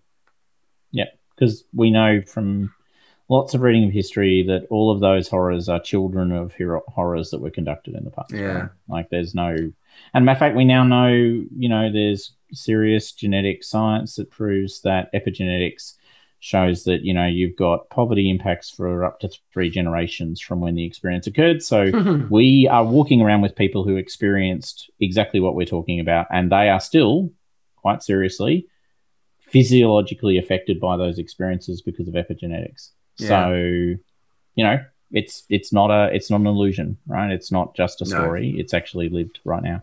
Um, Yeah. We're not going to get to talk about it, but I will just put in one little plug because I didn't talk about it when we talked about mechanics, and then we can skip over it. Life path generation is the superpower of historical games. I'm just going to put it out there and no, say, actually, let, let's finish because I want to finish on something a little bit higher than what we were just talking a bit more, about. a bit more positive. We, we've got quite philosophical, haven't we? And rightly so. Yeah. But um, yeah, absolutely. Let's talk about this. This is a good idea. But through Life Path Generation, in my recent playtest of um, uh, Tales of the Old West, I've got somebody who is um, who has uh, a father of African descent and a mother of European descent, and I've similarly got somebody with a mother of native descent and a father of European descent. So immediately, then my my people have my players who are all white middle class uh, have you know are, are beginning to to have that lived experience in, in you know and to Yep. start realizing that not everybody working the old west was a white guy in a in a white stetson Yeah. uh, and so life path generation i do think you're right is likely to be a really important mechanic in historic games Yep. Yeah, I had I was really lucky. So Brandon, the guy I'm writing the Japanese Vaesen game with, um, has lived in Japan five or six years. He's done a formal Japanese degree. He's got a master's in Japanese history and Japanese culture, which I don't have. So I have Mhm. reading. I don't have that sort of background. Um, and so we worked on the Life Path Generator really hard um, to give people a real because you need a shortcut for experience. You need a shortcut Mm. for all of the Wikipedia reading, and the Life Path Generator, I would argue, is that shortcut because everyone cares about Life Path Generation because it's making up your character, so Mhm. they're hooked. They want to make up their character. They're actually hooked by the story. If you write a good Mm. narrative structure around your Life Path Generator, they're going to buy into that story. They want to know who their character is, what they're looking like, how they're being made up. And it's a great way to impart an immense amount of background information to a player in a way that they're formally fully engaged in, right? If you give Mm. them 20 pages of historical setting in a game, most of the players won't read it No. um, for good reason. They're busy. They've got lots of other things in their lives. This is not what they're here to do. They're not here to read history books. Um, but they'll buy into a life path generator Mm. every time. well, And, and, so other I think it's amazing. the other big point is it's great fun. Yeah, it's great it's fun, fun. seeing seeing your character slowly emerge from all those dice rolls. Uh, Yep. Yeah, it's the most fun way of creating a character I've Yep. ever come across. I've I've now run the Life Path Generation for Vaesen Japan twice. Um, so you guys and um, some of the guys out of Sweden and co- so forth, and obviously for my own um, group. And in both cases, everyone had an immensely good time. Yeah, Everyone was like having a great time. They're making up characters, and it generated characters that are fully in the moment of that piece of history. And the characters have got a guideline for how the characters are meant to operate. It's powerful. I, I think yeah, it's it's worth the investment. It takes a lot of time to do it well. We probably spent more time on the life path generator than we Mhm. did on any other part of the writing, and we argued about it more than any other part of the writing, um, in a healthy way. I mean, you know, there's tension, and that's good actually. And Brandon was brilliant. Um, but it's it's it's probably what's going to make the game at all interesting for most people. If I was being Yeah. upfront, I think also, you know, for somebody like me who who do, doesn't know much about Japanese culture and history, uh, it was a great, as you say, it was a great introduction, and it gave me a sense of my character and where my character sits in that timeline. Um, which, you know, I, you know, I my only other way of getting that would be to go and read a load of Japanese history books. And, and not even knowing where to start. But now you've Yeah. got a whole bunch of little anecdotes that if you want to go, well, what, you know, your father was a gunpowder maker or something, wasn't he? yeah, so what is the history Uh, of gunpowder? a gun- I think No, a gun- woof, a gun you're off merchant. down that path. You're the gun merchant. You're the gunpowder manufacturer. If I'm Yeah, so so mine. Yeah, I was the merchant, living off the Oh yeah, my living off the hard work of all the Your people like father your was- father. Yeah, yeah, you're the father's the one whose market was undercut by his father. If I'm bastard. rightly so. Uh, exactly. See, right there, right there, we've got all the tension Yeah, Japanese exactly. society. Yeah, exactly. So we're, we're, we're demonstrating totally spontaneously the value of life path. Excellent. Absolutely. Yeah. Well, that was Right. very well manipulated, Thomas. Well done. You did Well that done. really I And wanted it brings us therefore to our conclusion is it's easy if you do a life path generation. Yeah, just fixes everything. Yeah. Well, thanks, Thomas. Uh, thanks for joining us for this episode. So that's been a great, great conversation. Um, enormous thanks to, to Thomas for all of that. Um, so next week, next week, next time in two weeks, um, Yes. we, we have got um, a couple of great guests who uh, we'll be talking to: Magnus Seter and Shannon Appelcline, and we are talking um, about is there a Swedish style in role-playing games? Hmm. Which uh, I think you know it's a question that came from Magnus, and we said we'd love to talk about that some yes, more. absolutely. Um, so if you have any thoughts in the next couple of weeks about whether there's something uniquely Swedish about the games that uh, I believe the entirety of our listener community listens uh, plays, uh, do, do drop your lines to us. But we're going to be we're going to be bashing our heads together. Shannon is the writer of, or he's the historian of the industry. I think we have to call him. Yes, he wrote absolutely. Designers and Dragons, four volumes so far of the history of role playing game companies. And he's recently been looking at the Swedish scene. Um, we've helped him out with that, and he's been listening to a few of our podcasts to find out about the early history of um, of, uh, of Free League and of uh, uh, Järnringen. So Yeah. yeah. he's been writing that. We think he might have a unique perspective, and Magnus is Swedish, and he's the one that came to us with the question about whether there is such a thing. Indeed. So we're also talking about Terminator. You promised earlier in the program, Dave. Yes, I will. I will look at that um, quick start and uh, yeah, give some more comment on it in a, in a slightly better informed light than I've tried today. And we will be back in about two weeks' time. Brilliant. So it's goodbye from me. And it's goodbye from me. and may the icons bless your adventures. You have been listening to the Effect podcast, presented by Fiction Suit and the RPG Gods. Music, Stars on a Black Sea, used with permission of Free League Publishing.